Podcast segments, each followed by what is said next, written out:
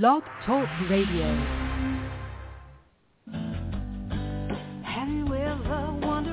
Welcome to Mind Shifters Radio with the Forgiveness Doctor, Dr. Michael Ryce. I'm Jeanie Ryce, your co-host. We also have co-hosts Dr. Tim Hayes and Michelle Pache. We will share with you the wisdom of the first century Aramaic internal process of forgiveness. We offer tools and support five days a week. We will support you in building a solid foundation within yourself to live in pure love, in Aramaic, Rachna. Michael is the author of the book, Why Is This Happening to Me Again? For more information about the forgiveness process, please visit www.whyagain.org. And now, welcome to the show, Mindshifters Radio.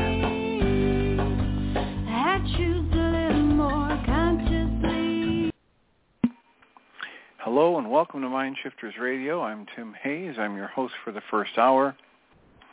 And today is Thursday, December 7th, 2023.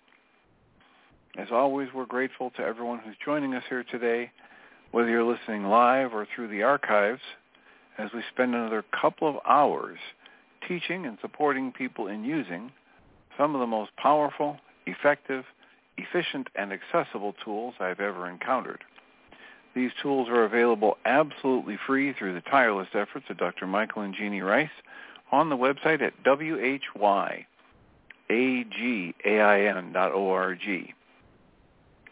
If you go to that website and click on the two words that say start here in the upper left-hand corner, it will take you to a page where you can download and read chapter 24 of Dr. Michael Ryce's book. His book is titled, Why Is This Happening to Me Again? That chapter contains a narrative description and explanation of the primary tool in this work.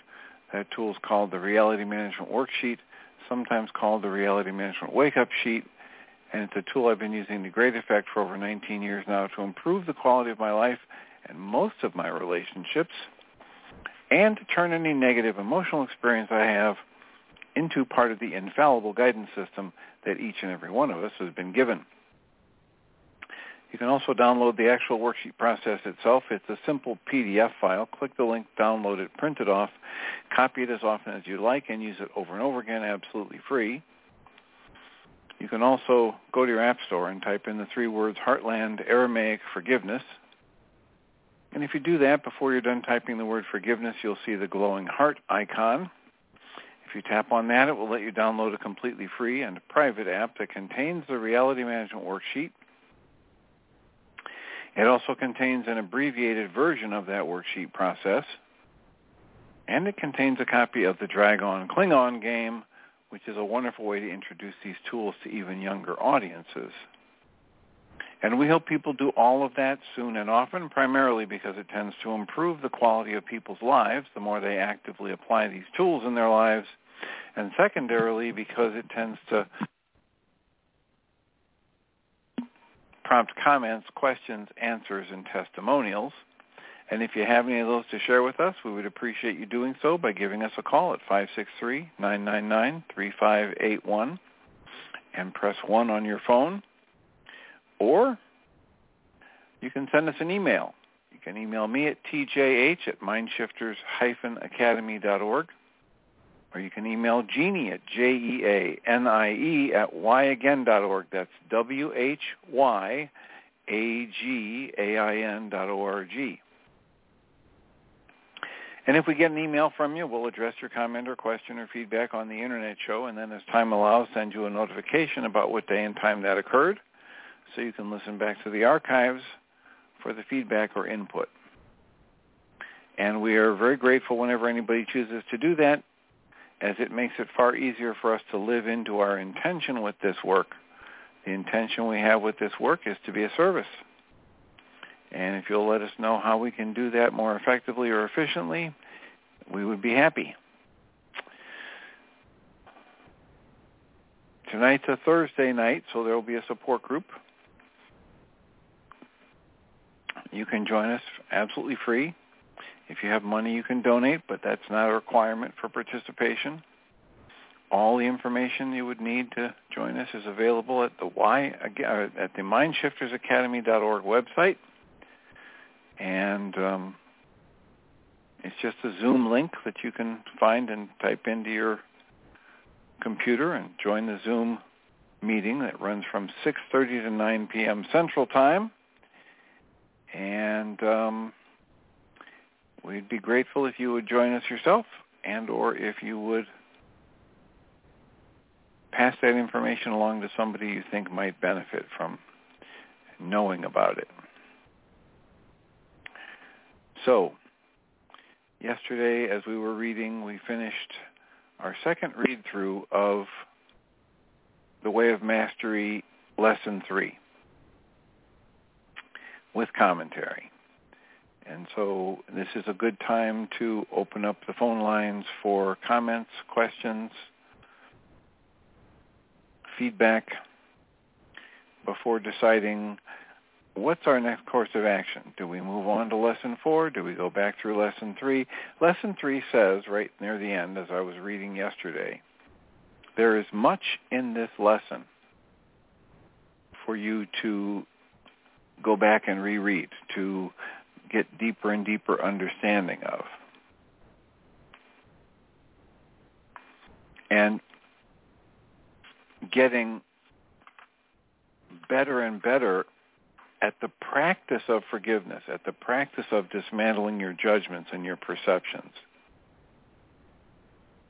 That paragraph that I read yesterday reads, there is much that has been said in this lesson that needs to be read again and again so that the mind begins to truly grasp how important and how powerful forgiveness as a process is.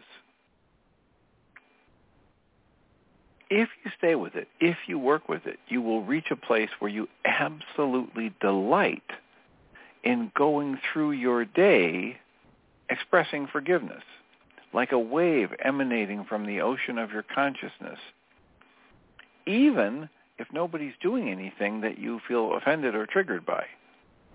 Forgiveness itself, this idea of dismantling perceptions and judgment becomes a delightful energy to live within.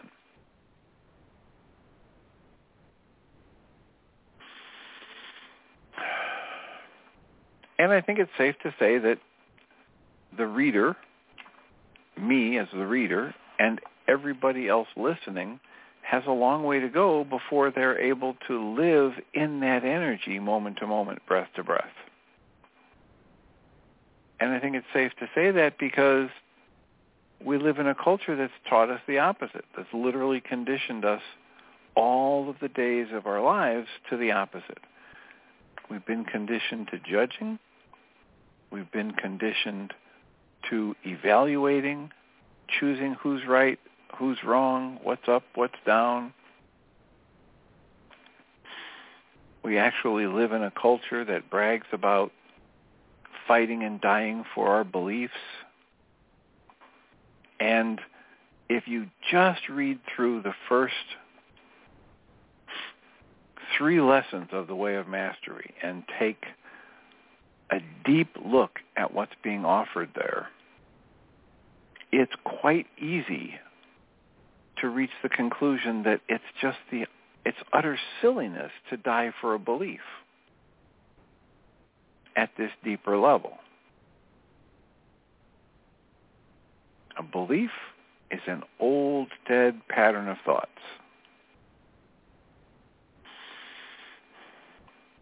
And if you want to die for an old, dead pattern of thoughts,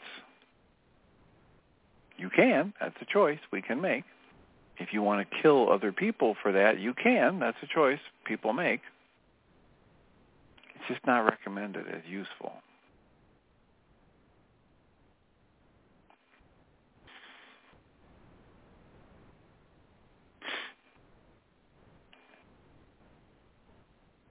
So call-in number is 563-999-3581.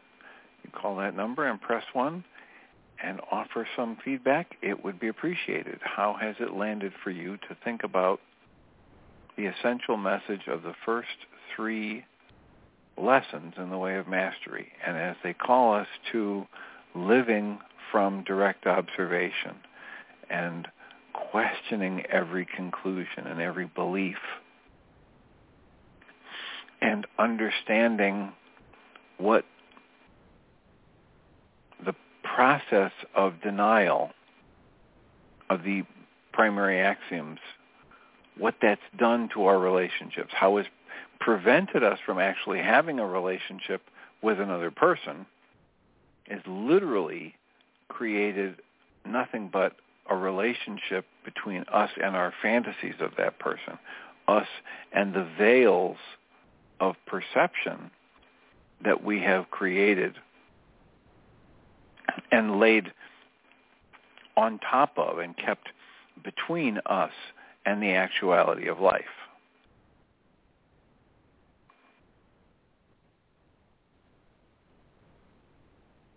The more we literally uh, allow the truth of our distorted perceptions to take hold, the more we get, as this work says, deeper and deeper access to the truth of our own consciousness.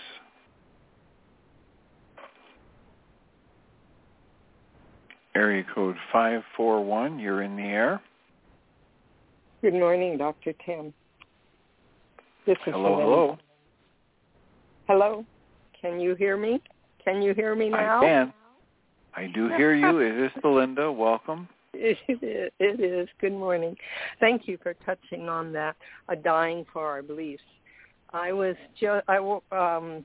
A lot of things pop into my mind when I first wake up in the morning.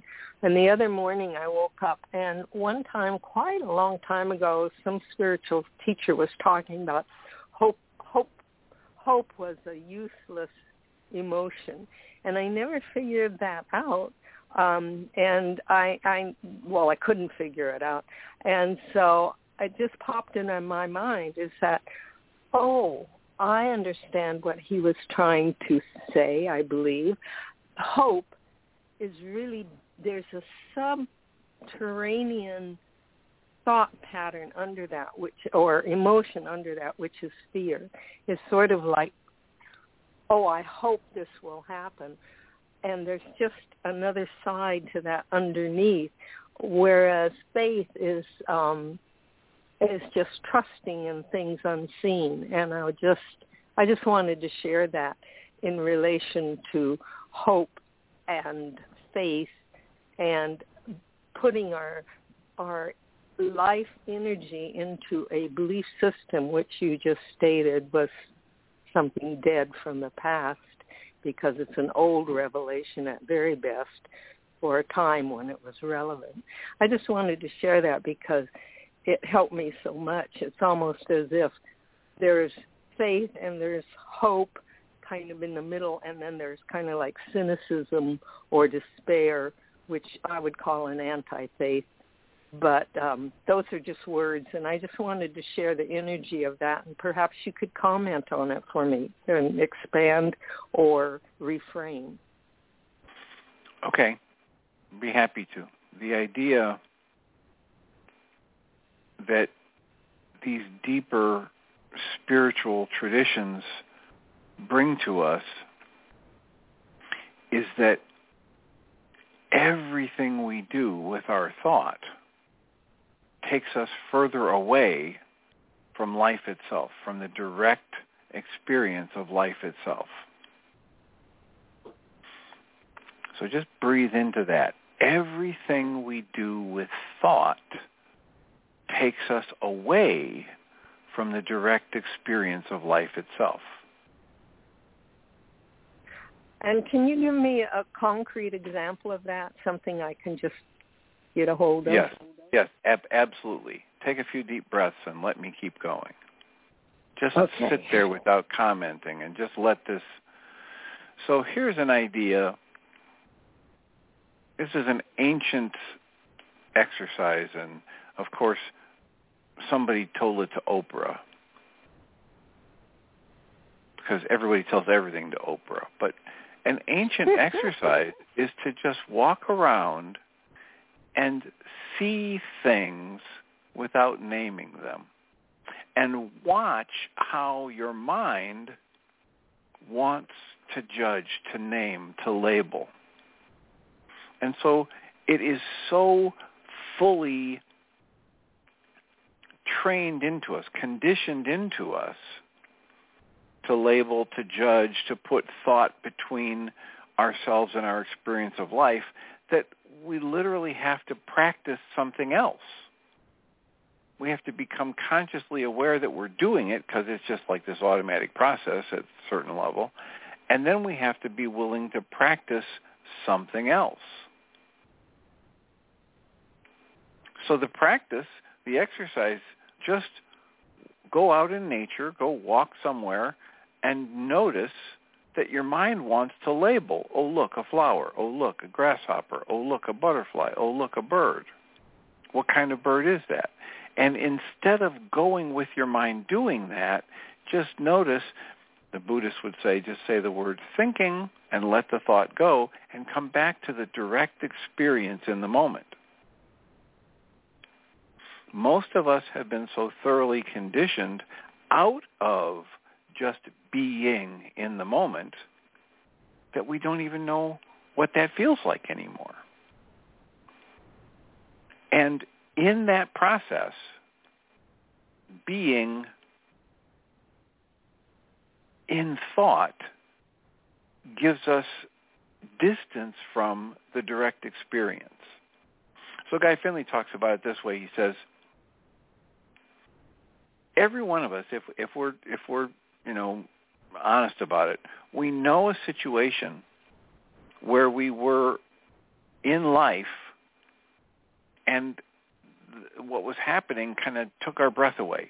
Like whether it was we turn the corner hiking somewhere and there's this unbelievable the beauty of a waterfall or you know we we turn a corner as we're riding our bike or uh, driving in our car and we see these colors of a sunset that just take our breath away. And there's a moment when that first experience is occurring where there is no thought.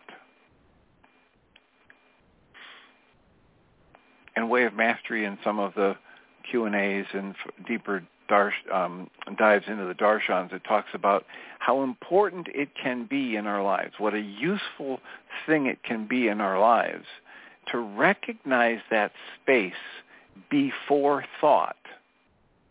And it's always there. For most of us, it is so brief that we don't even notice it. But it's always there. And if we take the time to notice it and expand it. It's highly valuable. It's just this fraction of a moment to begin with. But there's a moment in every one of our lives as we're living, as we experience something right before thought comes into play. And what a what a powerful, productive practice it is to expand that, to become aware of it and use it as an expanse. Get a little bit more space between the moment of an experience and my mind rushing to thought.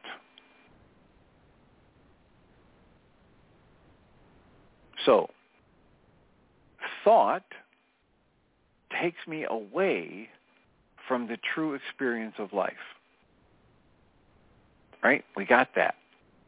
Because now I'm not just with the moment, I'm labeling it, I'm judging it. I'm searching through my past to try and figure out, is this a little tufted titmouse or is this a little nuthatch? What kind of bird is this? Is this that brown? Is that a chickadee? Now I'm not in the moment of just experiencing the thing. I'm going back through my mind and the thoughts of the past and my history and learning and Maybe I'm having emotions get stirred up because the person that taught me so much about bird watching was, you know, one of my favorite people and every time I have an experience like this, I just have fond memories of her and the times we had together out in nature and, and but now now I'm not in the moment. I'm flashing back. So, we have that first observation that when I'm in thought, I'm I'm stepping away at levels, increasing levels. I'm stepping away from the direct experience of life. Now, what is hope if not thought?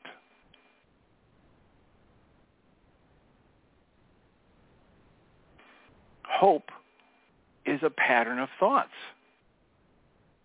just like fear is a pattern of thoughts. Fear at that emotional psychological level, not not at that gut level, you know, intuitive warning level, but at the thought, oh, I'm afraid that this or that might happen.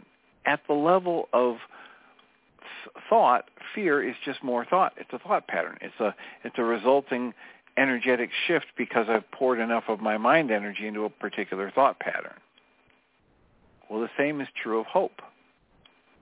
It's just a, a thought pattern in a, in a direction other than fear. But it's still thought, and it still takes me away from the direct experience of life.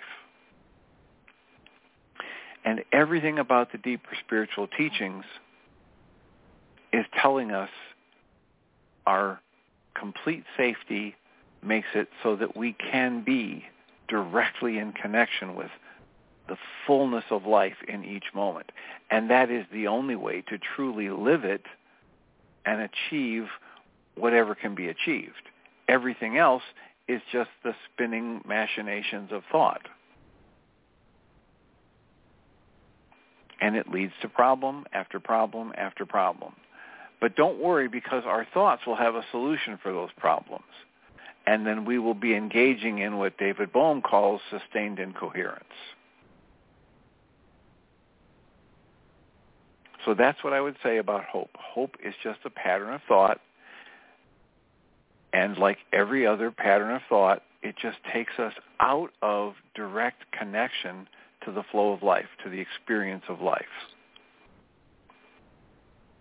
Does that make sense? Yes, and I'm I'm I'm uh, wondering if faith and cynicism and everything else is a thought also. Absolutely. You don't have to wonder about it. You just said the truth of it.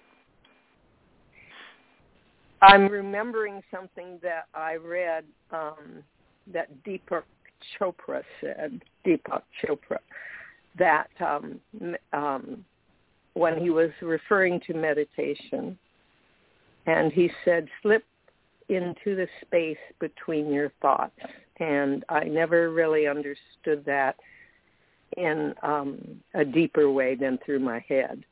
And so I was, and your statement today of expanding more and more into the moment uh, before thought comes up, bubbles up. Um, and he called well, that. It is, it, it, it, this is, you know, this isn't just Deepak Chopra. This is ancient wisdom that talks about the space between your thoughts. As a matter of fact, the Way of Mastery is talking about it. Yes, and I was going to say that uh, your statement of ever expanding spaciousness of this space between the thoughts um, I just made a link between the two. Well, and think about the invitation to be in that empty-headed, not knowing space. That's, That's the same thing. That's that space between thoughts, or that that momentary space before thought.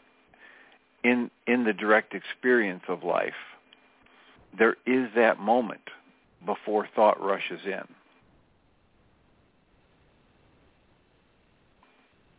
Okay, and I'm going. If we if if we recognize it and we work to acknowledge it and breathe and soften, we can actually expand that experiential frame in the moment so that thought doesn't rush in so quickly.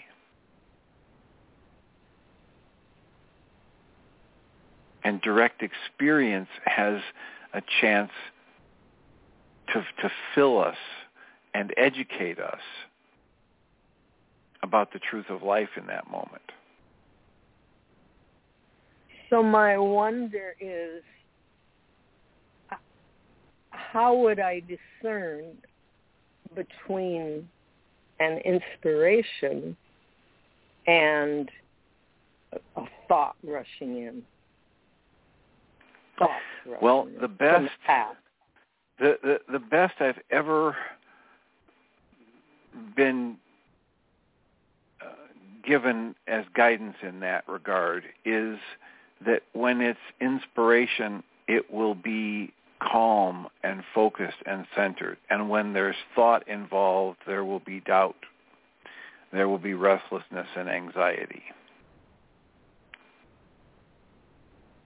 And it's okay. only through the practice and experience of it that one learns the truth of it for themselves. So for some people, they may uh, experience that it isn't really a true inspiration unless they've got a tingling down their spine. For others, they'll just get that calm, centered feeling. For others, they'll have a, a sense of rippling energy through. Everybody's going to be different. No one can tell you, oh, here's how you know. And yet, with the willingness to usher yourself into different experiential experiential states, you can learn for yourself.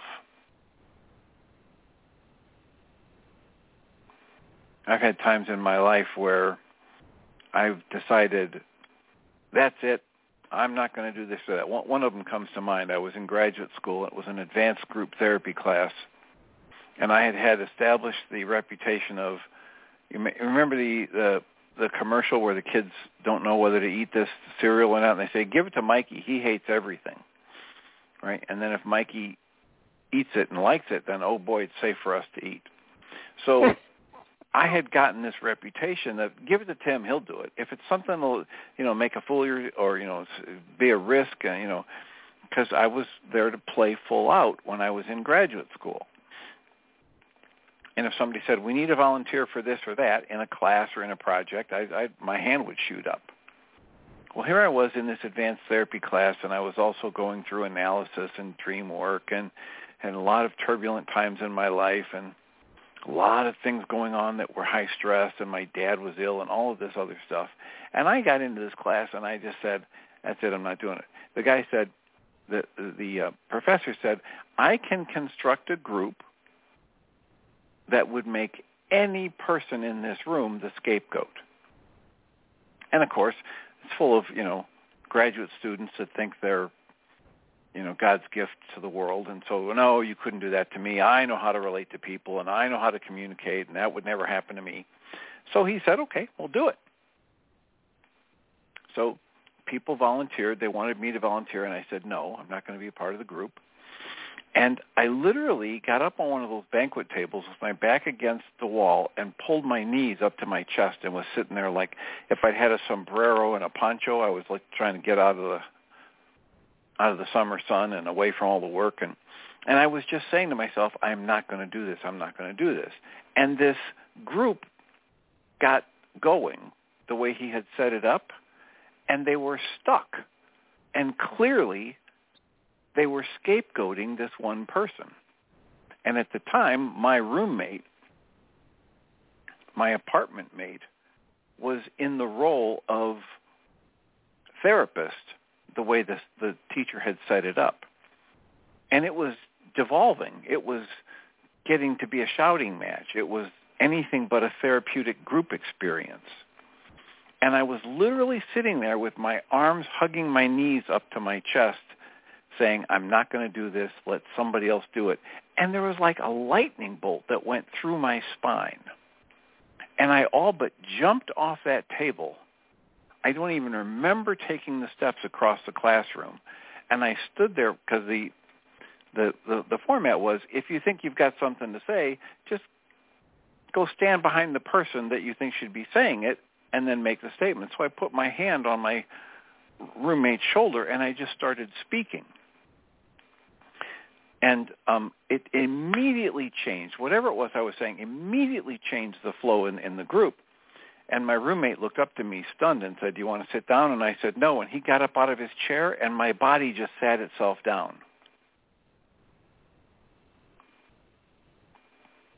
there is literally a part of my mind saying, I don't want to do this, I don't want to do this, I don't want to do this. And another part of me just took over and did it. Now, I've had situations like that, fairly rare, but powerful and strong memories in my life.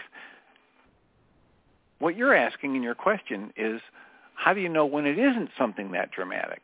And the best answer I've gotten for it is, if there's a calmness, if there's a quiet sense of knowing I'm probably receiving an in, intuition or an inspiration.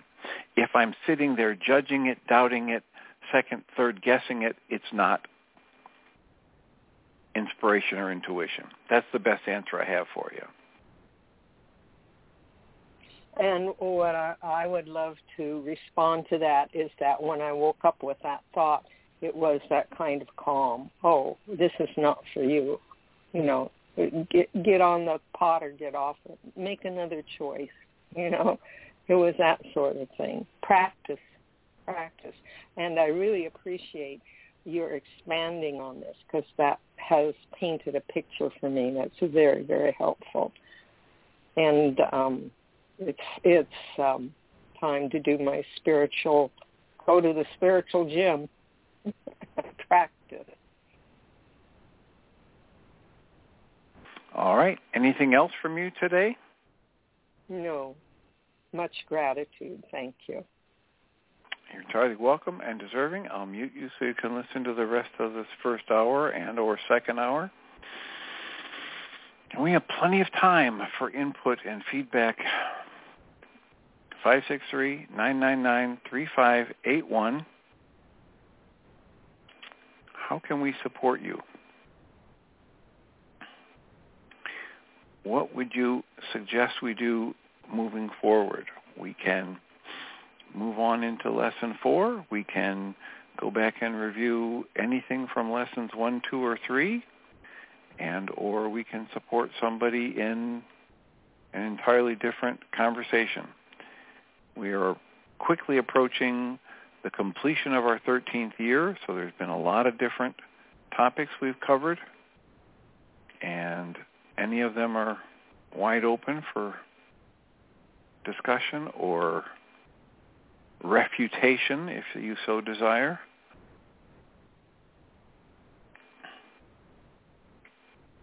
I was looking back at how many um, hours we spent reviewing and talking about lesson three back in 2022 when we did that, and um, I think it's it's eerily close to the same number of shows that we've done so far in in talking about lesson three and reviewing it. And my hope is that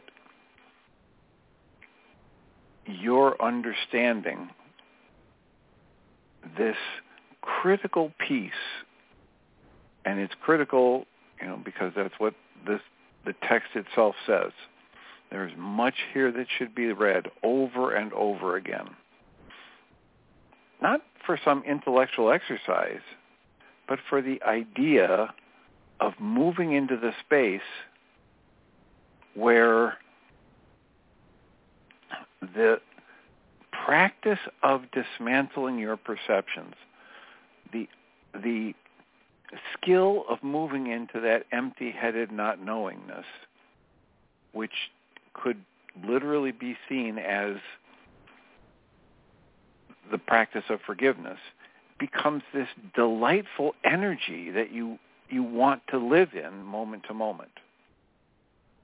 That energy of questioning every conclusion and everything you think you know and everything you think you need or want and literally asking on a regular basis, what's yours to do here? What does this really mean? What does your brother or sister need? Rather than functioning from the intellect that wants to keep asserting its correctness.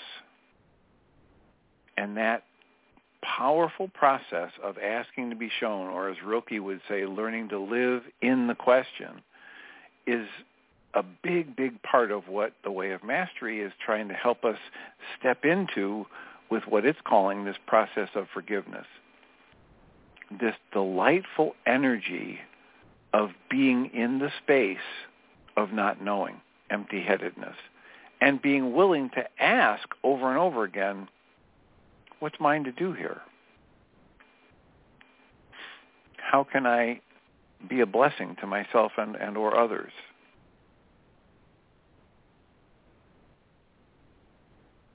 To my, my mind, my eye, and my ear, that's the same as the process of forgiveness, as dismantling judgments and dismantling perceptions with every breath.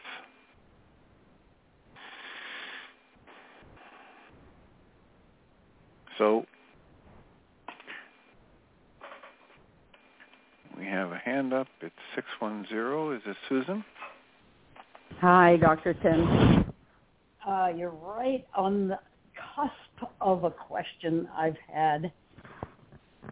I was talking to Michael Ryce yesterday because I've been working on a relationship with a person who shows up in my life, you know, fairly often and is a strong trigger. and I, I think about, okay, these are my perceptions, these are my thoughts, these are my beliefs, and also there is upset in there, so I know it's contaminated big time. But Michael said there are times when you really do see something. You really do see an actuality. Of course, the pivot point is how you're reacting to it. Um, and so I, I understand all of what you're saying, but what I hear from what you're saying just now is that we don't know anything. And Michael's saying, yeah, sometimes we do. Can you make any sense of that? Yes, it's a disagreement. Yes. And or you can say from Guy Finley's level of, uh, Guy Finley likes to talk about all of these things happening at a level of scale.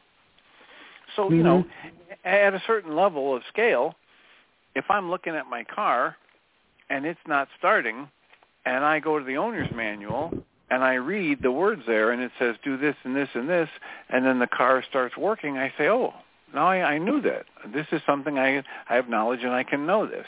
What we're talking about from the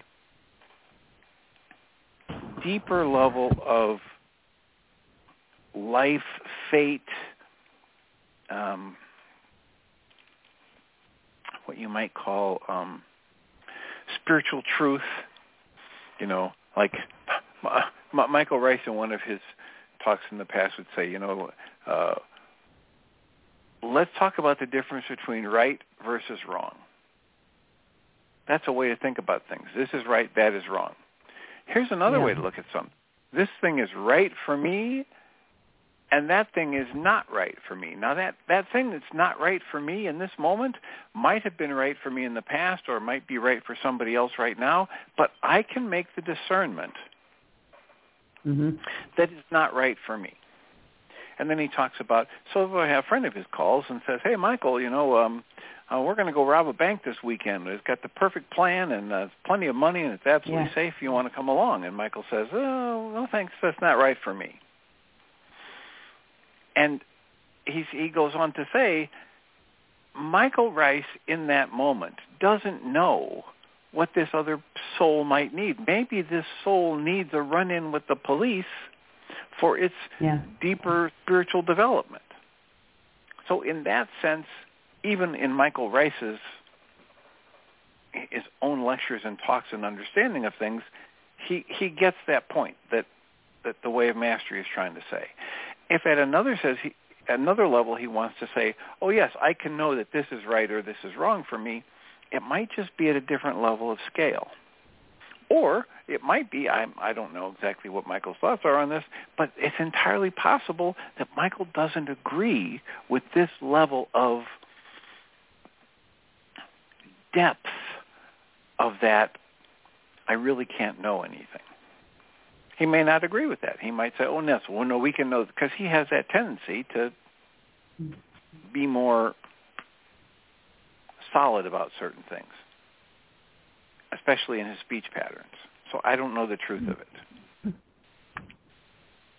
Well, taken from another angle, I'm thinking about this person. I'm making an observation and concluding that this person is doing something because they're very angry or whatever it might be. Um, but there's always there's always a level of tightening inside of me. So I, I'm stepping right into upset. But I still might know something about them. It, it doesn't really matter, I guess. It's all how I take it. And I should remember that I don't know anything. Because this person may need to be angry and act out in a certain way. Uh, well, and here's the other thing that, you know, if you're talking about Michael Ryce, he has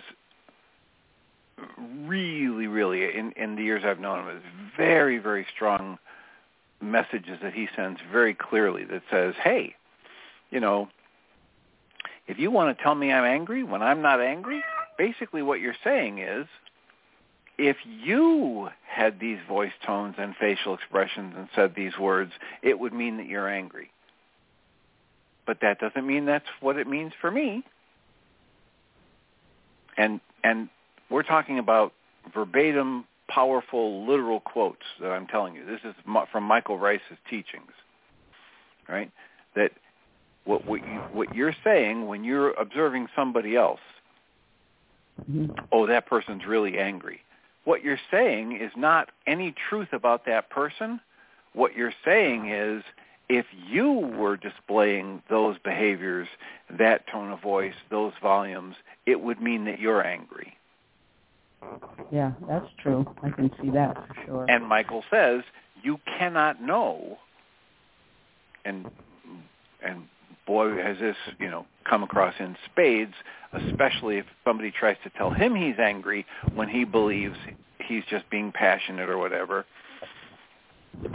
So from that perspective, Michael understands you can't really know what's going on in the other person. Mm-hmm. And he and he has had it as one of his verbatim teachings.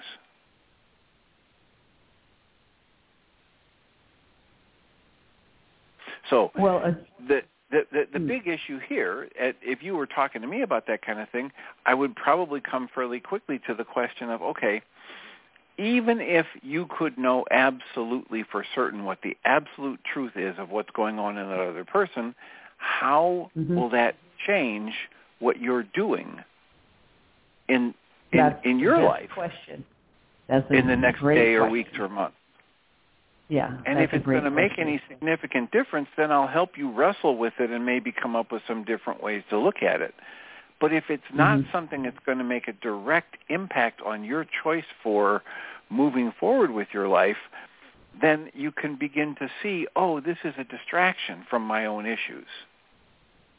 Yeah. And then you can make a, a more informed choice about whether or not you want to continue with that distraction or give it up.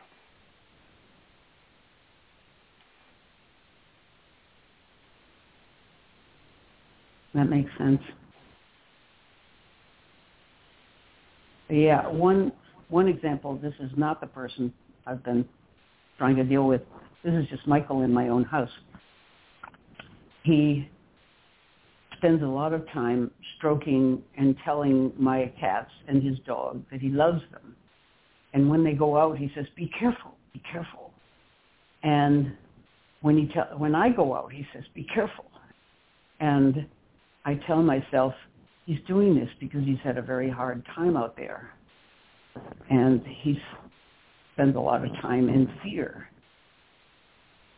If I tell myself that and can stay neutral, but oftentimes I'm no longer neutral, I feel some kind of judgment. I'm not sure what it is exactly. Um, annoyance Susan? or something. Susan? Yeah. Yeah. There's a bottom line there's a bottom line observation that reads I will never be upset about anything anybody else ever says or does or doesn't do that I think they should unless Mm-hmm. I'm still judging myself negatively for doing the same or similar thing. Okay. So Mm, if I ask you to just take a little trip down memory lane Mm-hmm. to five or six years ago when you first got introduced to this work, how would you assess your level of calm versus anxiety on a daily basis? Oh, much, much, much less. Greater calm, less anxiety. Okay, so you used to have a lot of anxiety slash fear in your life. Right. Are you proud of that? Yeah. You're proud I of your anxieties and fears? No, that I have less of them. Yes. You are not proud of the fact that you used to have so much anxiety and fear. Right. You judge that as being less than. Right. You still have not yet dismantled the negative judgments against yourself for being whatever you would call it, a worrywart or yeah. a fearmonger or Mhm. that is most likely the root of the discontent you're experiencing when when you judge Michael as being fearful. The Michael who lives in your house as being fearful. Yeah. Mhm. And so if you started to do some worksheets about or if you began with the the, the exercise that says when was a time in the recent or distant past that you were filled with fear or anxiety about something that you're still not very proud of?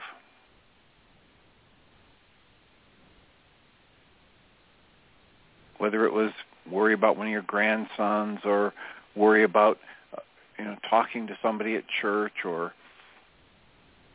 and just let let yourself ask that question and watch what bubbles up and trust that whatever bubbles up is a really good target for either a lot of EFT tapping or some breath work or some worksheets.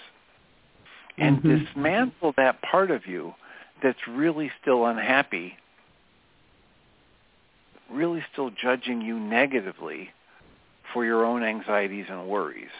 And by the time you've done that, when you take a breath and get centered and come back to the present moment and think about your housemate Michael, you'll have an entirely different view of his situation. There'll be compassion in the space where now there is judgment.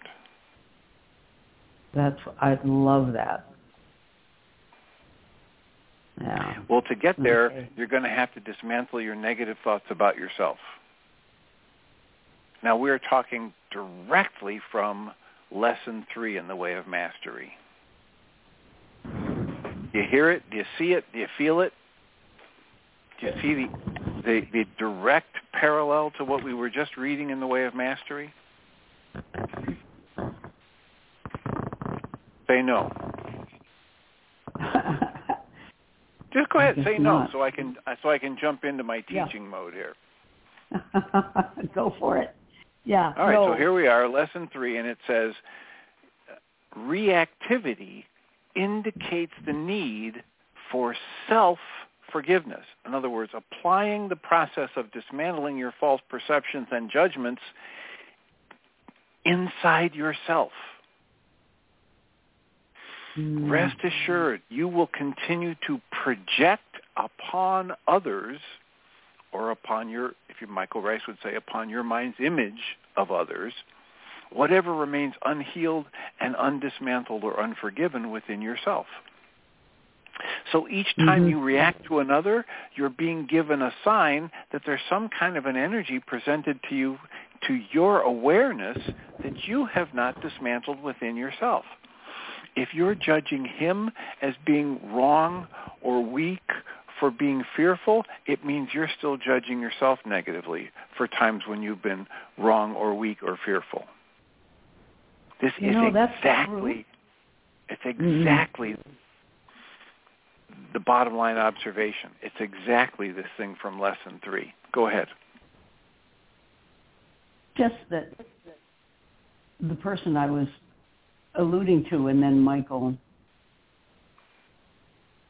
the the objection and the observation or the perception or the projection or whatever it is comes so immediately, and I am not at all aware of how this is my garbage. Unless they are a better mirror than the reflection is stronger than me just standing there. I don't know how to put it, but I understand Well, what you're well- saying.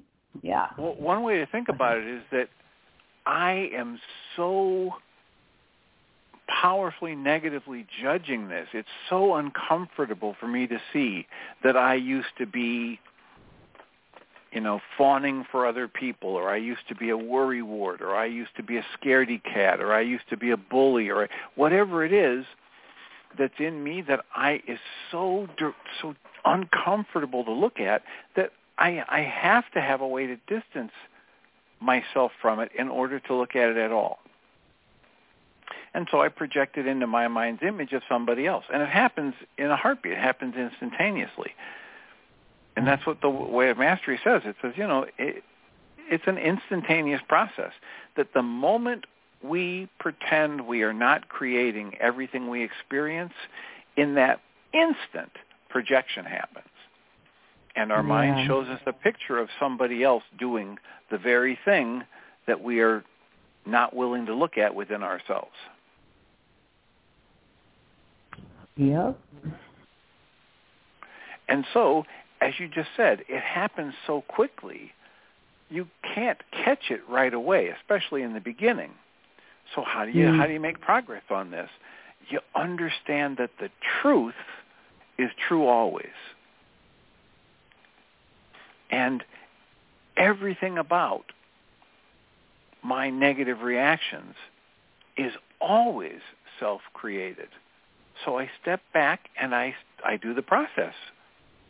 And I say, okay, how is it that I am creating a, this negative response because of judgments I'm still holding against myself? How can I uncover those negative judgments of myself and dismantle them? That's I what I need to do before I start deciding about how to treat or respond to the other person. What were you going to say? Yeah. When you use the example of how afraid I used to be, I haven't been aware of being in judgment of my fearful self at all. It was just a thing.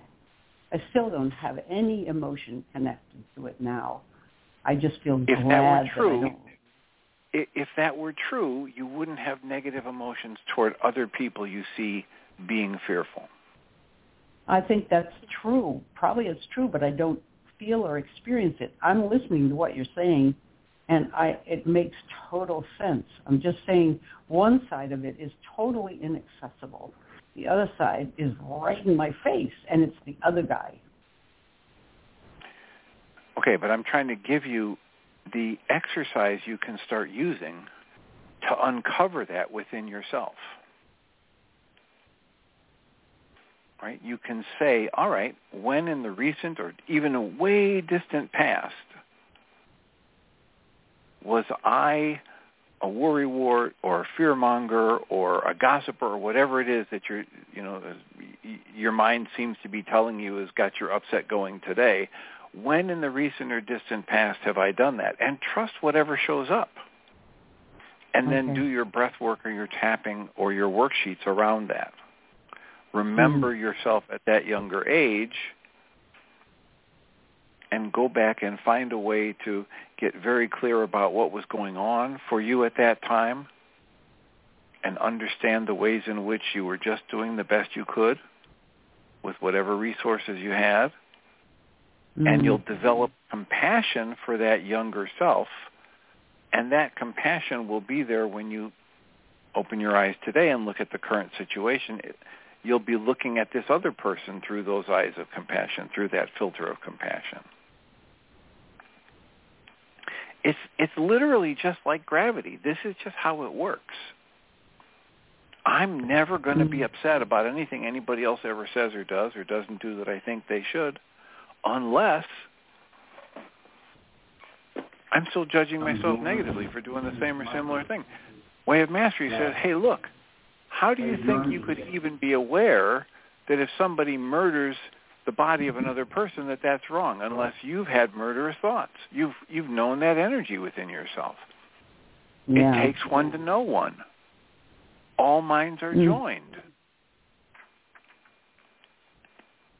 It's the same message.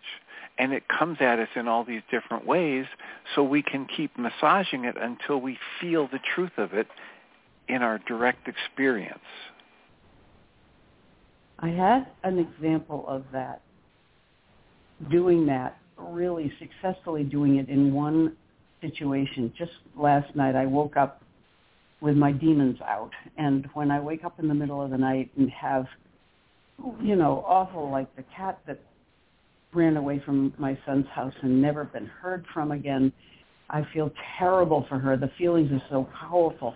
Or it might be something else. It's just things come to mind that are painful that I uh, allow to hurt. And then I remember Michael downstairs telling me he tries not to think because when he thinks, he just ruminates and torments himself with all the bad things that people have done to him, all the way he's been gypped and mistreated and misunderstood and stolen from and and he he told me that about the ruminating some time back and I felt frustrated. I thought, well, man, you got to do some work on it.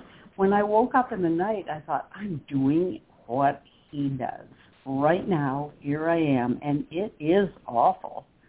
And I felt differently about Michael. So you're saying this this kind of realization can spread out over everything.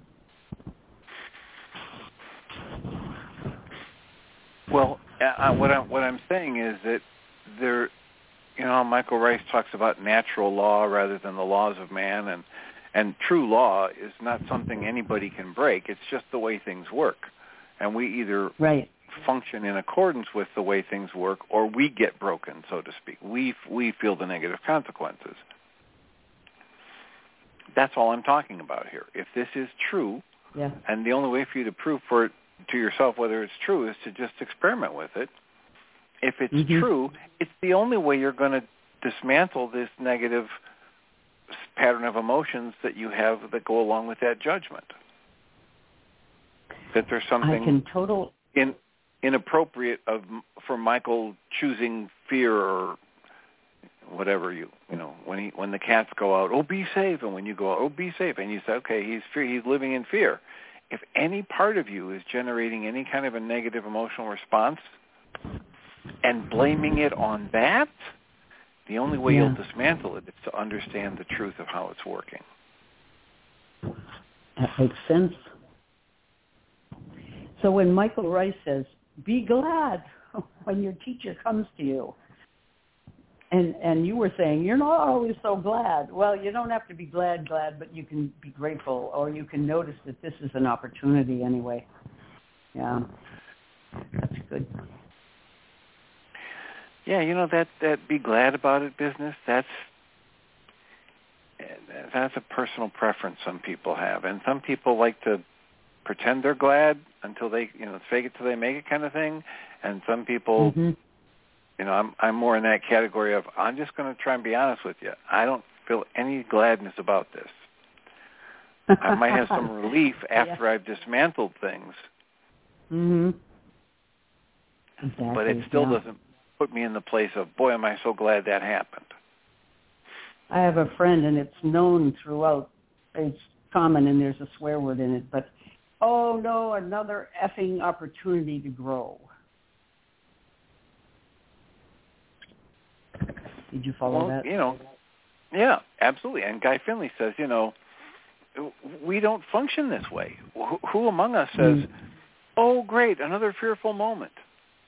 Nobody does that. We don't like our fearful moments. And yet, as he says, the lessons we need to learn in life ride into our lives on the back of the events we do not want. Right. Yes. Thank you, And us not wanting them is very, very powerful and true. As yeah. much as the value of the lesson.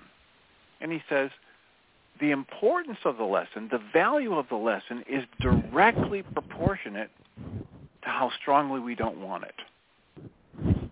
Right. Oh boy. So I realize we've gone right up past our first hour, so I will mute you. Thank you so much for the comments and questions. Thank you, Belinda, for your questions earlier. I will remind us that we come from love. We're made of the stuff we call love. We actually are love, and everything else is false. Welcome, Jeanie Ryce. Thank you, Dr. Tim. Awesome conversation as usual. well, you're welcome and deserving. Have a wonderful show. Thanks. So welcome everybody to the second hour of MindShifters Radio, and today is Thursday, December the 7th, 2023. Call-in number is 563 999 3581 and press 1 and that puts you into queue to talk to us.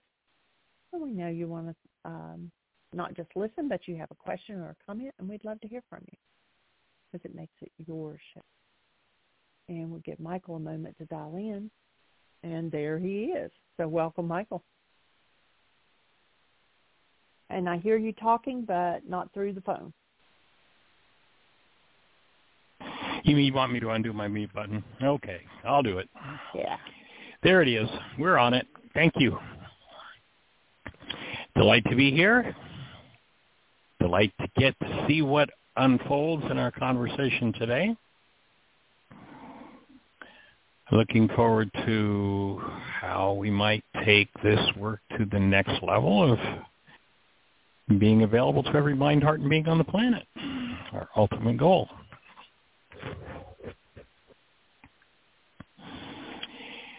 I'm thinking with some new writing that I'm doing how we get this to more and more people and realizing that people live by their stories. Been wondering how that might be able to facilitate and unify people, you know, people who live in a different story, you know, they're on a different side of an argument. One person's got one story, the other's got another. How do you unify them when their stories are different? But realizing that there's one story that's pretty much universal. And it happens to be the title of my book. Why is this happening to me again? People ask themselves that question over and over and over and realizing that might be a point from which to begin unifying people in the conversation about rather than where where most people's why is this happening to me again story ends in blame how to move people off of the blame into responsibility. Create a space where this conflict and strife that just governs the game for so many people can come to an end and step into a space where the use of the tools to put the end to why is this happening to me again rather than trying to force somebody else to change might just be a key way into opening the space for healing. So I hope that you're on the healing path and that this work is assisting and supporting you in moving in that direction. In learning to remove all forms of hostility and fear from your life and step into the space where literally you get to function out of the presence of love as the presence of love and gets to play that game with everybody else that you interact with.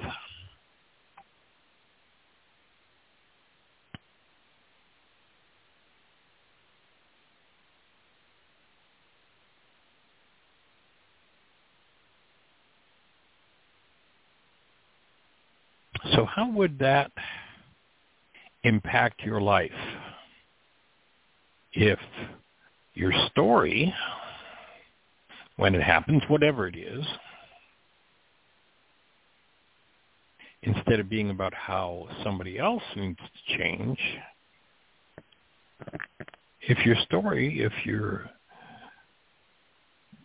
explanation to yourself of whatever's going on in your life led you to a conversation with yourself about yourself rather than where most people end up with a conversation about somebody else needing to change in order for their lives to change. How would that change your life? How would that change your story?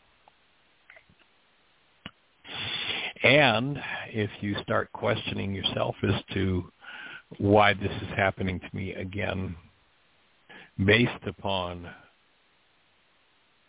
recognizing your participation in what goes on in your world,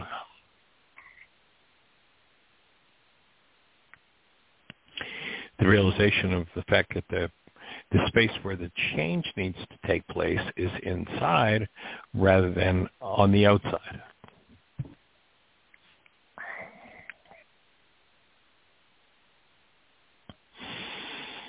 So does that fit? Does that make sense everybody? And if so, rather than this story about your parents or your spouse or your children or your boss or your government or the world, you walk away from a conflict and your whole conversation is 100% to yourself about yourself. Because you'll notice if you've been through a particular conflicting situation, you know, as I like to say, 87 different times with 42 different people,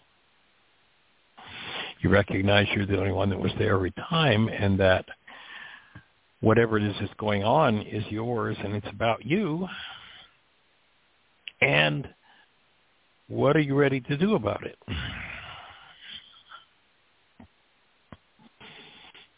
I thought the conversation that Dan brought up yesterday when he called in and spoke about looking at the historical conversation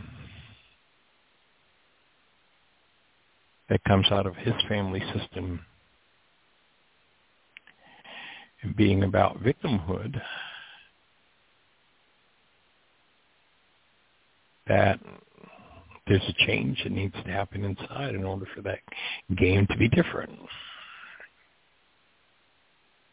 It was a powerful one, so thank you for that, Dan.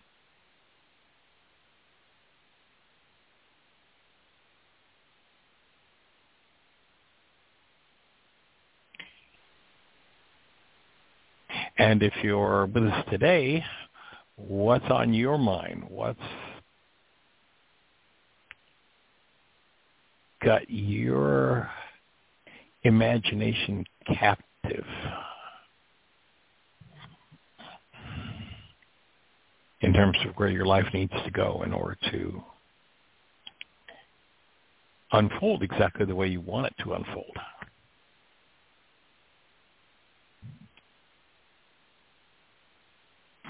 Listening this morning to some conversations about different religions, you know, putting my ear to the to the earth on different stories and how so many times even the religious stories are about how it's somebody else's fault.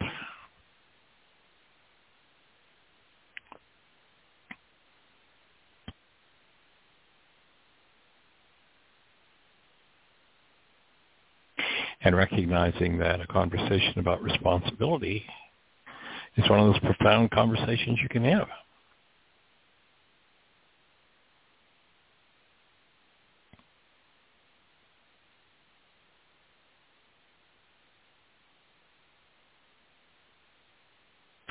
living in the state of denial, thinking or speaking as though something outside of us is the cause of something that's going on inside of us, leads us to having to hide something from ourselves in order to move forward. Whereas a conversation about oneself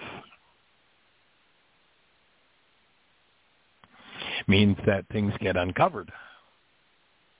The root of the why is this happening to me again experience comes to light when one is looking within rather than looking without.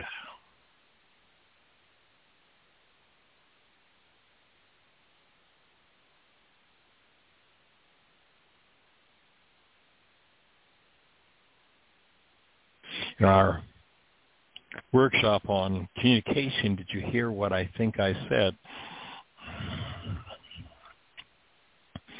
We offered the definition of the word word as a tool of communication. And many people talk, talk, talk, talk, talk, and have no interest in communication at all. All they want to do is tell their story. Whereas communication, in the definition of this work, is to recognize that I have a reality in my mind that I want to transfer intact to your mind. And that when I use words for that purpose, I'm actually communicating. Where many people are just telling their story. I can remember times when I've said to someone, well, you know, I've heard your story quite a few times. And what I'm inviting you to do is to look inside at what's going on and people go into a fit of rage or what you don't want to listen to my story? It's like mm, not really. I've heard so many stories before but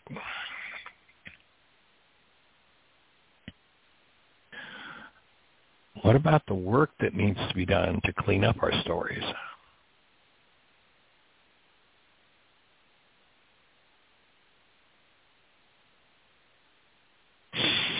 so what does that resonate for you if you're out there in listener land, our call-in number, if you're on one of those stations where we can't see you, is 563-999-3581.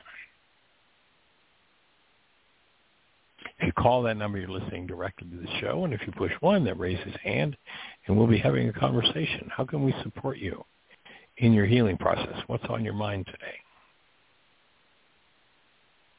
We have two hands up. The first one, though, is Susan, and she was talking to Dr. Tim at the end of his show, so it may just that be that her hand is still retiring. up. I didn't know you were still We still we had a team, and Tom is with our team.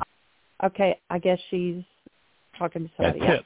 it. You got So your answer. we'll we'll go to the second one, and it's Celinda five four one. You're on the air. Hello, good morning. Welcome.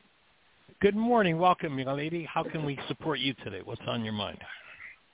Well, what you were just asking for was feedback, and um, I'm I'm either growing a lot of of brain cells, sort of like got a popcorn popper going in there, or these have been exceptionally good broadcasts.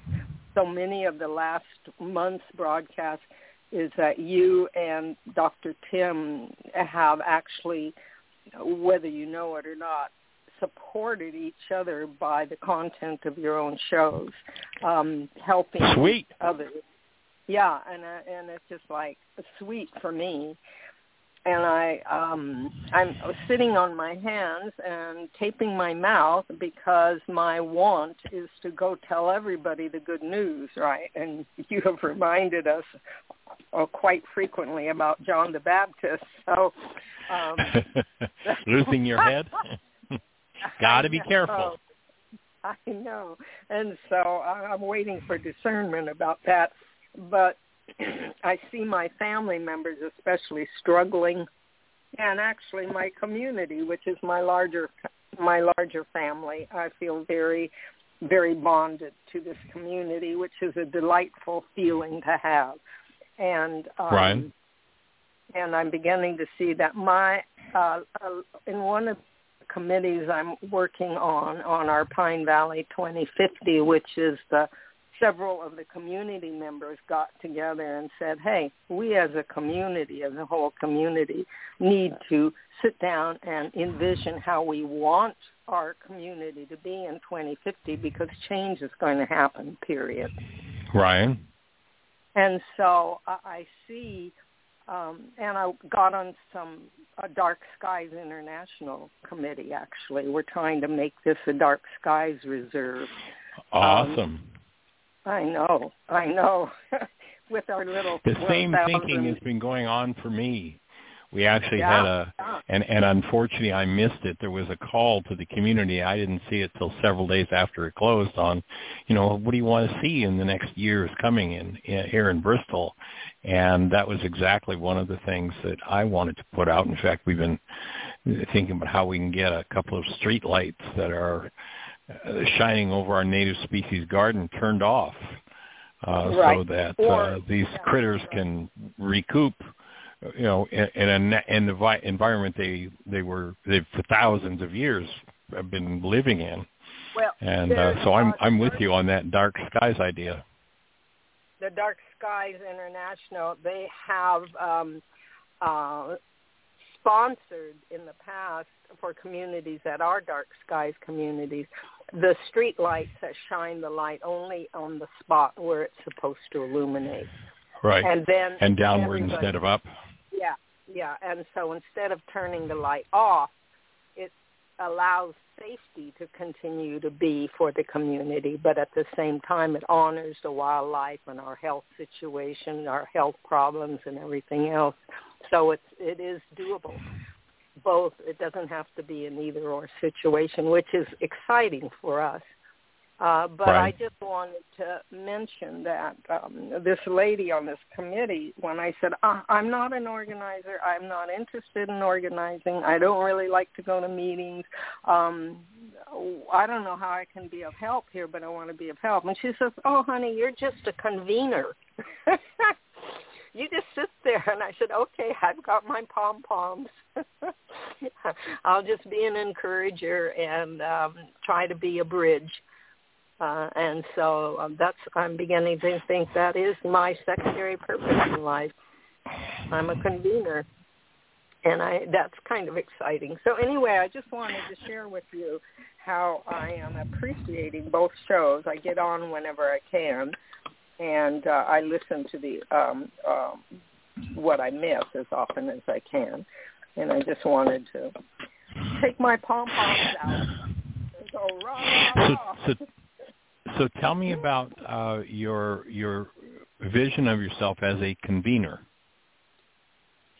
Well, I think I mentioned to you once before in a conversation that um, COVID was really a learning experience for me to help me get out of my head and into my heart and get out of um, even sharing. It didn't even have to be that I was preaching. I could be sharing, but other people could perceive me preaching and feel threatened, especially if they hold very strong viewpoints one way or another. And I don't. I just say, no mandates, please.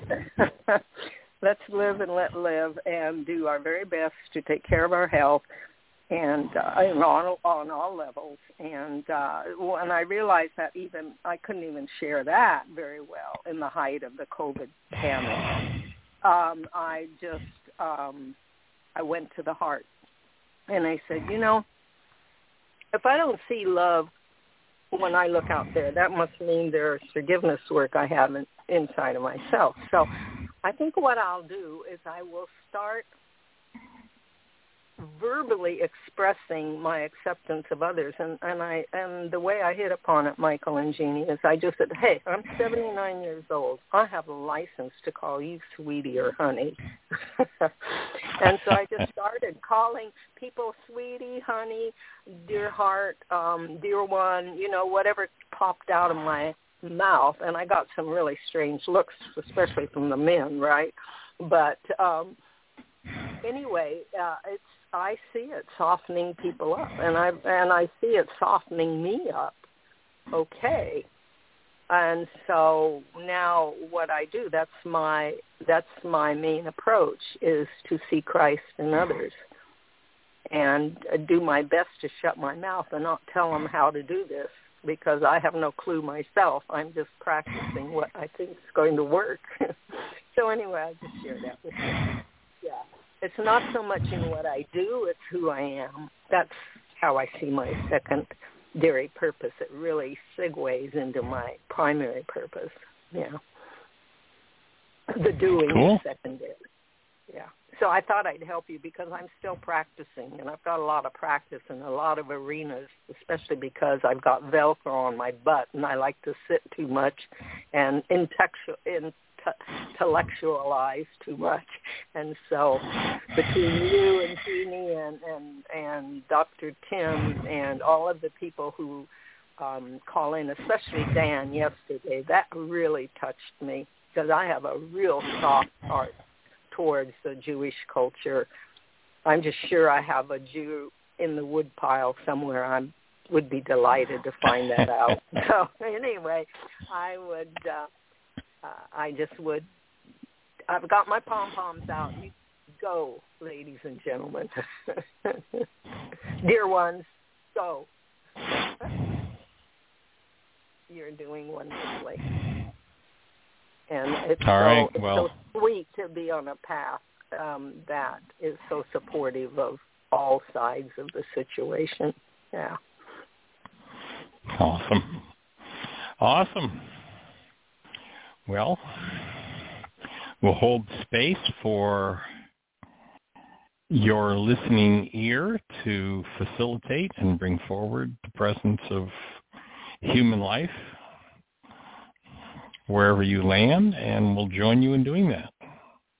Well, I'll tell you what, if you all are interested in knowing what we're doing in the dark skies and how we're struggling and trying to come together and focus and, and, and encourage, um, we got a little dark skies Northeast Oregon stars and I could give you the chair's um, uh, email address, and you could just ask to be put on as a floating member, and then you'll at least get our news. You don't have to do anything, join anything, or anything else. Just um, cool. And then that puts your name on their list as a, just as a member, an outlying member, and then that just gives more credence to Dark Skies, Skies International as we work towards the requirements to become a Dark Sky International.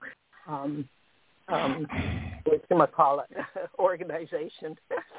yeah. Right, and, right. And cool. Yeah, I appreciate if you do that. Some ideas. Yeah. And if there was a number when you missed that that opportunity in your community, maybe um, you could just contact the person and see uh, how you can get on board after the fact. That it might be a possibility. Right. Okay. Well, yes. I've talked. I've chattered away enough. Um, thank you so much. All right. You have a blessed one. Appreciation.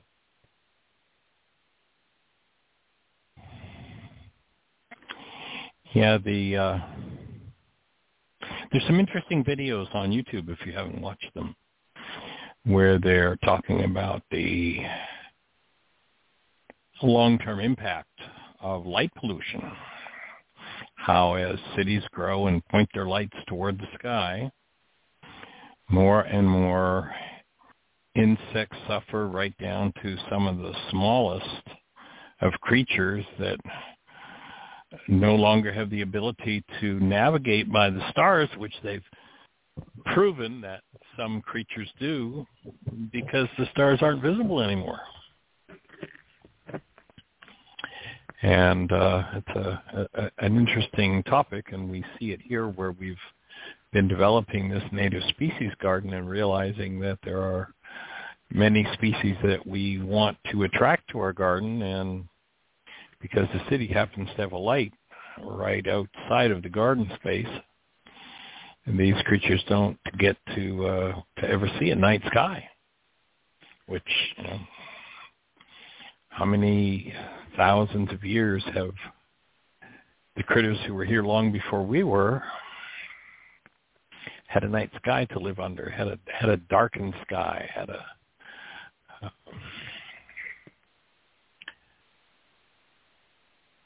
a night sky without pollution.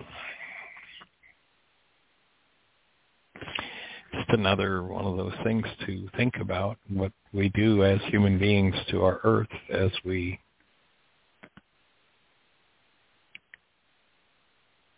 expand out sometimes without consideration to those we share the earth with. It's just an interesting topic if you care to look into it. And Jeanie, were you able to get back on, sweetie? Yes, I did. Can you hear me okay though? What the reason I had to get off you, is it was like you all were bubbly. oh, really? Okay, no, you're loud and clear, sweetie. Okay, good. Um, I found an article. I'm actually going to put a link uh, in the notes for today, and it says artificial light at night may be contributing to an ecological Armageddon. And it talks about the drastic decline of insects were reported in Germany. The research was done on a biomass of flying insects that they decreased more than 75% over a 27-year period.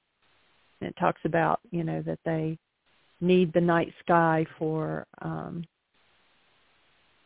navigation. Right.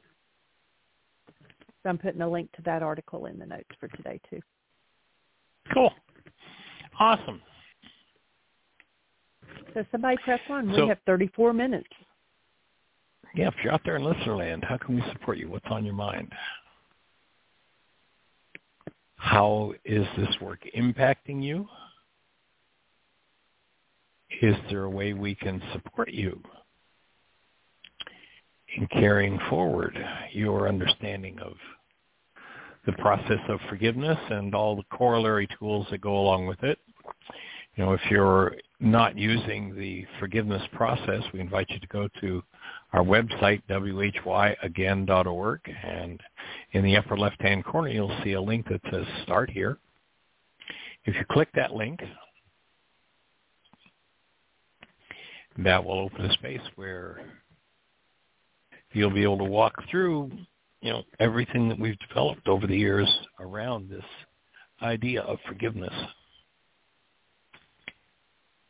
And all of the tools that go hand in hand with this process. And the technology that comes out of the first century Aramaic language was realizing was in a, had a conversation with uh, Michael Tate this morning, and we were talking about the Aramaic and and how it's the only language on the planet, at least the only one I know of, that is based in the physics of the world rather than based in men's minds. You look at that particular conversation that uh, we're told Yeshua has with Peter after he comes out of the Garden of Gethsemane and he directly addresses Peter as Satan. Seems like a rather strange thing to do. And then you realize his definition for Satan, and it's got nothing to do with listening to another video, just, you know, doing research on different topics, but listening to a whole theological discourse based on there's this evil creature that's out there to get us and and he's getting us and he's getting us and he's getting us in this arena and that arena and that arena and. I mean just ad nauseum as though Satan were something outside of us and how people ignore the very words of the man they proclaim to follow, who in that particular conversation with Peter calls Peter Satan. And then he tells us what the word means. Stuck in your own carbon-based memories is for you think in the mind of man rather than the plan of the Creator. When we're stuck in the perceptual systems of our memory bank, then we're locked in a space that we're not designed to live in as human beings. And the genius of this man Yeshua to give us a tool to collapse that mind, to literally be out of our minds if our mind is doing nothing but replicating realities from the past and be restored to the real mind that we're designed to live in, which is not carbon-based memory. that we're designed not to be informed by our past, although information from the past can be useful, but if we're stuck in that past, then our creative process is limited to what has gone on in the past, limited to the advice of the past rather than the advice of a neutral present love that can lead us out of the past, out of the cycles of why is this happening to me again?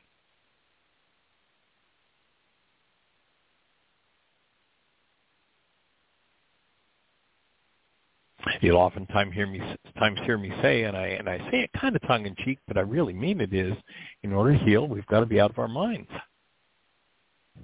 It the, the trauma that we experience, you know, aside from of course somebody punching you in the nose, the trauma that we tend to live in, or that humans tend to often live in, is simply the repeating traumas of their own perceptual systems.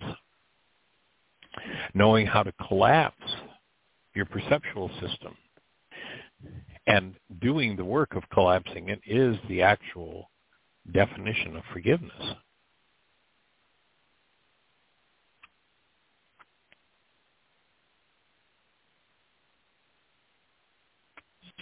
The genius of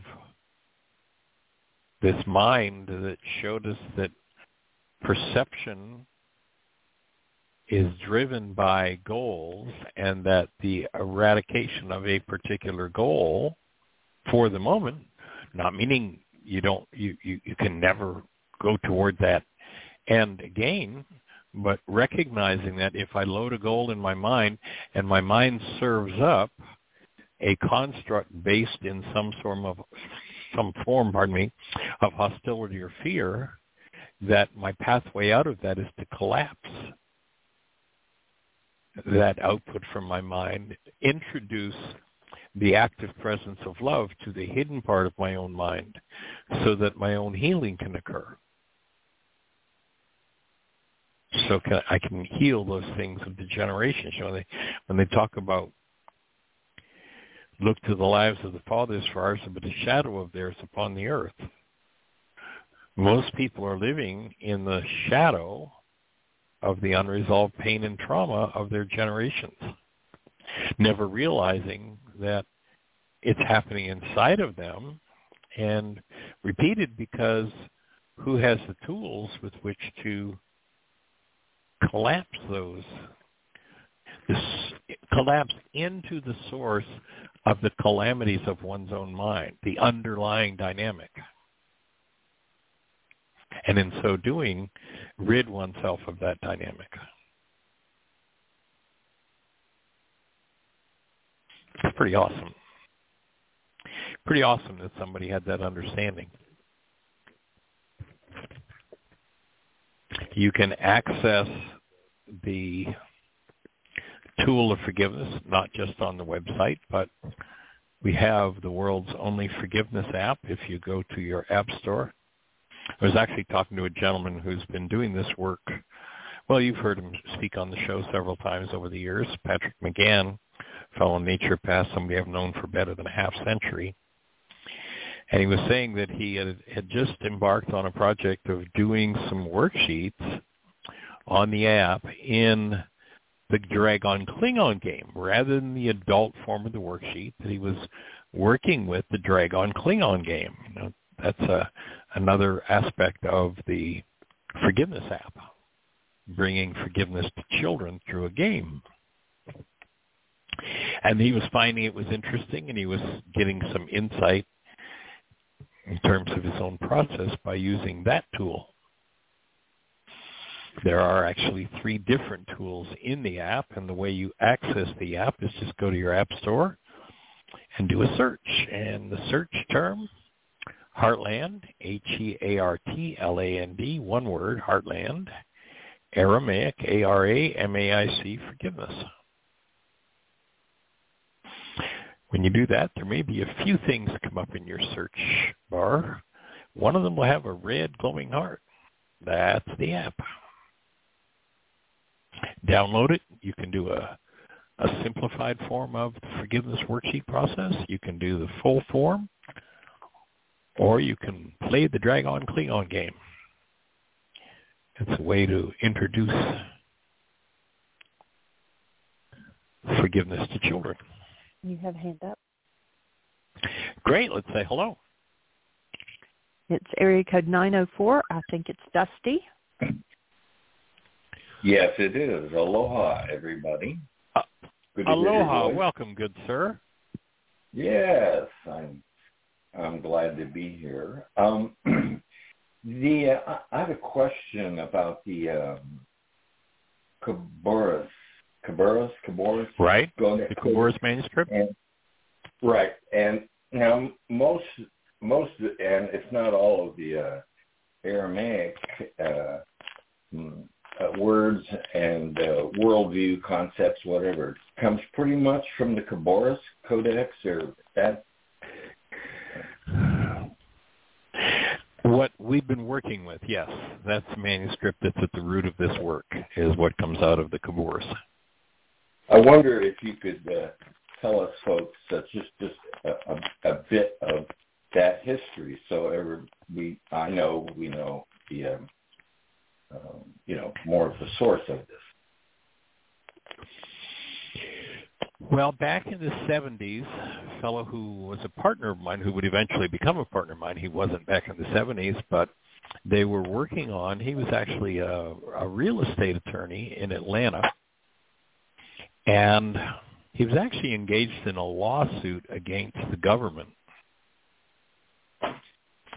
And I don't know all of the details of it, but one of the uh, the things that caught his attention was how some of the people involved in that lawsuit were it seemed not the least bit interested in truth, but were pursuing a goal other than the truth, simply winning the ah. lawsuit they were engaged in. Yes, and that set him on a search. And ultimately, he ended up hearing from British intelligence. He became interested in, you know, being an attorney. He became interested in in the uh, the prison system in America, and through some communications that uh, that uh, came to him through British intelligence, he how can I put this? He he became informed by them, came to understand that if he could bring a shift within that system, within the people in that system, that it would be something that could be spread throughout the world. And he ended up working with the Aramaic language. And uh, he had a translator who owned a, a family manuscript, a fellow named Malik, and it was about a 7th century manuscript that was not complete. And so he put together an expedition to the Middle East and went searching for an earlier and more complete manuscript. And they ended up on the Khabur River in Turkey, which is the way that the manuscript got its name. It came from, you know, the, the name of it being the Khabouris. It was a monastery on the Khabur River in Turkey. And through some negotiations that took place, they ended up leaving Turkey with this manuscript, and it became the foundation of the work of uh, um, Dan McDougald. It was several years down the road that I met Dan, and the manuscript is a proclaims the the imprimatur, which would be kind of like the the um, certification that you know an official might an official stamp would be put on it. Uh, the imprimatur said that it was a copy of a second century text. Took it, that took it back to approximately 164 AD. So it ends up becoming the oldest complete copy known of the Aramaic New Testament. Oh, that's fascinating. I didn't know you came about it that way. That's amazing. And back Um, in the 70s, there's been no actual translation work done since the project kind of ran out ran out of money in the 70s. But it, in its origins, there were about 20. There were 25 of the world's top Aramicists who were working with Dan. He, being an attorney, used the rules of evidence to determine what you know when when he would send passages out to these 25 different translators they'd come back and he'd correlate them. And he used the rules of evidence that he'd learned for the courtroom for determining what got into the translation and what didn't. And uh he became the the person who balanced what what went in what went out. He had several um, native Aramaic speakers that he worked with as advisors, and that became the root of it. And, and out of that came the discovery of what first century Aramaic forgiveness was. That it wasn't about letting somebody else off the hook for what was going on inside of them, that it was about collapsing the perceptual mind so that there was room for truth to show up rather than the biases of the perceiving mind. So this is an um, so the Khabouris manuscript then is um, is a, a rather impeccably researched um, in terms of the fanatics and the worldview that it presents. Well, I would imagine that um, some people might have different standards as to what they would consider impeccable. So I'm Well, not sure well, that everyone would consider it that, but uh, but for me, the uh, the functionality of it put it in that category for me, and that's why I've dedicated the last 40 plus years of working with it, and in this in particular, bringing forward the forgiveness process to the world. Well, I'm quite grateful for all the people in that line and the uh, motivations uh, that brought that forward because uh, I think it's very timely, if not, you know, past timely and um, good info. That's- I'm with you in that. yeah, yeah, yeah. And um, so I, uh, I, one reason I bring this up, I, haven't even had a chance to look through it, but uh, in the process of realizing that I had your address probably in about 37 different places, still couldn't find it. I went, I went to the Abison box and was rummaging around, making sure I had the, uh, an address. Uh, because people's addresses change, and uh, I never know. I never know. And I found. A copy that some son of a gun had put in the bottom of the box. And I would like to And you didn't realize son- it was there?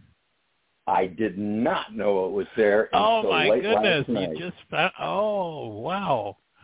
Yeah, so it's a real Well, I'm glad you found it after these years. yeah, no kidding. What's it been about slow. two years? I'm a late bloomer, you know. I get it, and uh, but I, uh, I, I, I thanks for putting that in there. I what a treat. That was like Christmas. Well, yeah. a really, and I don't remember whether I put a note in there to this effect because whenever I hand the manuscript or you know somebody gets a copy of the manuscript, one of the things I suggest that they do is ignore the translation of the Beatitudes from Matthew five Uh-huh. and just take the the key words, you know, the way the the uh, the passages are laid out. Just take the key words and translate it. Go back into the back of the book where you've got that uh, first century uh, uh, dictionary, and translate that. Like really get into it and get a sense of it uh, out of those words, your own, you know, translating of it. And everybody that does that finds it to be a very powerful process. Oh, okay. I know it was the second time that I went through it, and I'd always been taught, as with a lot of things, that you know, well, it's just a it's a nice philosophy. Look at this, and uh-huh. I remember it was the second time, and this goes back, geez, 30 some years ago. It was the second time I went through it doing that longhand that I realized this isn't just about a nice philosophy. This is a set of instructions. This is about how to achieve a result. And that just transformed the Beatitudes for me like monumentally. And I realized the same when dealing with what people call the Lord's Prayer that most people sit around and by rote repeat, repeat, repeat, which is one of the things Yeshua said, don't do that, it's crazy, um, that, that they're both sets of instructions. It's about how to achieve a particular result. And that just transforms it all for me. Yeah, I, I like that, and um, yeah, I kind of do that with just about every uh, works, regardless of what part of time and space it comes from. Um, you know, just try to extract. Okay, this leaps out, but what you said about going back around the second time, you know, it's funny. I did that um, with the uh, of all things. Uh, uh, um, the, the, the Paramahansa Yogananda's autobiography of a yogi. And right. I read that in 69 and, you know, I was really quite uh, buoyed and moved and it helped. It just helped. It was a beautiful, beautiful thing and well and engaging uh, as a story. And so about uh, 15 years ago, I decided, well, I'm going to reread that and see if it's one of those things, you know, that you read that's dated and like an old movie kind of thing, you know, and uh, it's campy or something. And I went back and read it, and I went, "Oh my gosh!" And and the, this major "Oh my gosh," which was a capital "gosh," uh, was when he had an asterisk, and you, I would go down below, and the first reading, I didn't so much as look at all that as instructions. Right. But the second time I went through, I realized that's where the shiniest gems were, where he would explain Mm. exact processes and things. And I guess that's what I'm hearing you say. That would be my offering, yes. Yeah, yeah.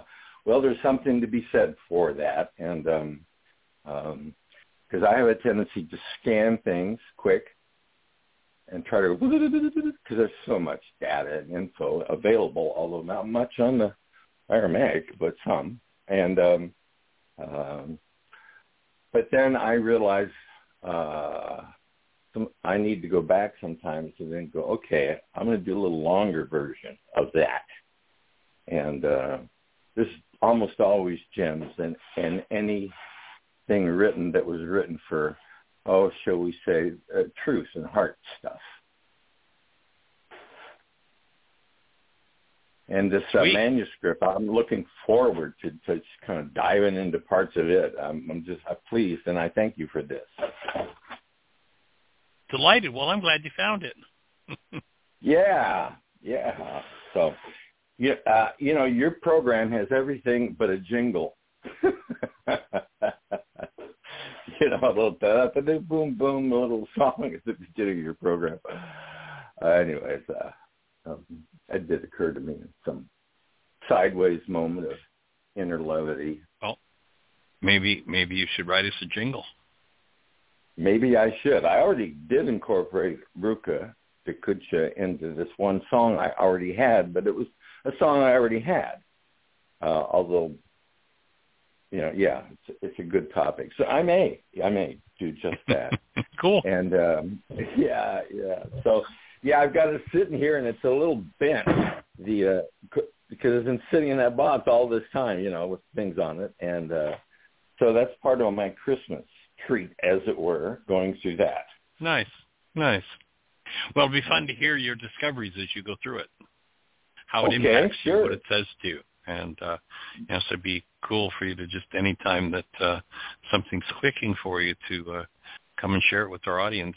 I've actually thought about um you know, Dr. Timson when going through the way of mastery And I've thought Mhm. about maybe uh, going through the the Khabouris manuscripts that way. So Okay, well, I'll I'll I'll think of that in the back of my mind as I go through it, and um, and uh, and of course, some things will leap out for me that may not leap out for everybody else, but um, uh, yeah, I'll do just that. By golly, and and so I want to wish. Uh, I realize I want to be the first one on the block to wish everybody a happy holiday season, uh, whether it's Christmas for you, it, it is for me, and uh, or whatever it is. Um, if nothing else, it's the solstice. So, Kwanzaa, New Year. Kwanzaa. Yeah, yeah, yeah. Yeah, I mean it's amazing all those and how um how the uh, solstice got kind of co-opted and it's not co-opted but used and uh and uh I'm assuming Christmas was uh, referring and to at least in part the um uh, solstice. So I I that to me is the beginning of Christmas. I think that's about three or four days before, something like that. So You know, one of the, uh, you know, we have this verbiage in our culture that talks about holidays, and and when we recognize that that word holiday is a shortened version of what these things were set aside for were holy days that they were Yeah. days for they were times where community celebrated wholeness and the discovery of wholeness and the expression of wholeness uh, not not necessarily the uh, the again the co-opted word holy being you know down on your knees with your hands folded but rather that they were uh, a, time to to come apart from the society for a while and step into deeper levels of our wholeness. So I certainly hold that space for everybody as we enter this uh, this season. That at least a part of each person's energy is dedicated toward that stepping into wholeness, the way we're designed to live as human beings. Yes, I, I, I that's beautifully put. Um, and it it just kind of brought up a memory that, um, and I liked it. There's a uh, there was a couple, and and they were the only uh, uh, uh, you know Afro American descent people in this beach that I've ever known that live here. And there's a young couple, and they were very hip, and they, uh, anyways, I knew them, and uh, they would say every day Merry Christmas of the year. They would say that as a way of, you know, saying, okay, be whole, be reborn, da, da, da, da, da, all all that can be within that construct, and and of course, it is every day. In fact, it's every freaking moment. So, um, um, so I wish everybody a, uh, a Merry Christmas and a wholeness 364 plus, whatever it is. And, Accepted. um, yeah, yeah. And one last I'm, thing for me, because I know we're running close here, um, No, is we've got time. that um, the, especially more and more recently, uh, I, I I I live alone in this place right now, and uh, and it's uh, it's easy to get into a, a mind wander that means nothing. You know, in fact, usually it's on something stupid. You know what I mean? And um, uh, and so I come to realize, and I guess this is for all of us, but I come to realize that um, you know every moment. I mean, we only have so many moments uh, in this body time in this life, and uh, to waste it on something that means less than zero, I, I've, I'm getting so I, I um, am kind of fed up with myself on those moments. I mean, I don't beat myself up for it too much, but you know, that it all counts. That every moment is a precious moment, and uh, it, and it's always a new moment. So whatever whatever has happened or will happen or you think is going to happen, whatever, it's now. And um, I just, in my intention is to draw near to the source and to the truth, and, and that's certainly in my heart, your heart, everybody's heart, really. But um, use it. I'm trying to use this time. I I would hope say that I'm being somewhat effective. I use this uh, time to not get lost in you know the culture or other people's mishigash or my own mishigash, but uh, more towards uh, uh, the divine, whatever you want to call that. Well, joining you in doing that, my friend, I'm with you 100%. I think it was Thank Mother Teresa that said, you know, not everyone gets the opportunity to do great things, but we can do the little things that we do with great love and bringing human life into the experience and uh, yeah. you're you're likely you're likely familiar with your breadth of knowledge the uh, familiar with the book uh, chop wood and carry water. And Mhm. you know the question being what do you do before enlightenment? You chop wood and you carry water. What do you do after enlightenment? You chop wood and you carry water. life still has to be lived, but are we living it in a non-being state or are we living as the human beings that we're designed to live as? Yeah, and it's a and it, and it's amazing to me that I can find myself just out in some kind of like this nebulosity, and I go whoop, and I remember kind of who I am or what is, or and also I can come back into that more of a, a centered light. And um, by the way, I talked to on the phone. I talked to Mother Teresa one time.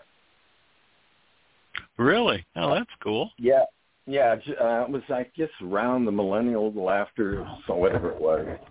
She set aside a time like a Thursday between one and three or something that she would field in person phone calls. Well, shoot, nobody knew about it, but I just happened to know this renegade uh, Catholic ex uh, monk or minister priest who did know, and he gave me the phone number.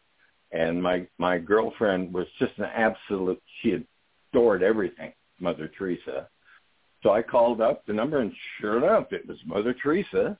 And we had a few words, and then I handed the phone over to uh, uh, my my my girlfriend. Um, I think it was like a Christmas thing or something. So, and it sounded just Hmm. like her, just like just like you know, and all the film clips or whatever. And uh, Right. so that was kind of fun. And and what did she have to offer you? Well, What what what I- was your conversation? I engaged her. What I engaged her in was mostly getting things set up for my uh, for Deja, who was had been my long uh, time girlfriend, and uh, so I mostly just you know it's hello, hi, I thank you very much, da, da, da, da, da. and Deja was teaching. She was extremely good. Um, a yoga teacher, and she taught more than just Huh? Posture. High profile women who were like under a lot of stress and were trying to do a lot of good in the world would come to her one on one. She would only do one on one after a point, and um, so she would. She, I mostly I listened in while um, Deja asked her how to best go about the work, and and and Mother Teresa said something to the effect of um, teach them how to pray and pray with them was the essence of uh, what she Hmm. imparted Sweet. at least to date. It was it was sweet. So and um, so anyways, I guess I'm going to shag out of here and uh, thank you so much for having the program, you and Jeanie and all. All right, my friend, jo- joining you in being the presence of love in the world and uh, anchoring that presence everywhere we go. Have a blessed day. Take care. All right, blessings. Bye-bye, everybody.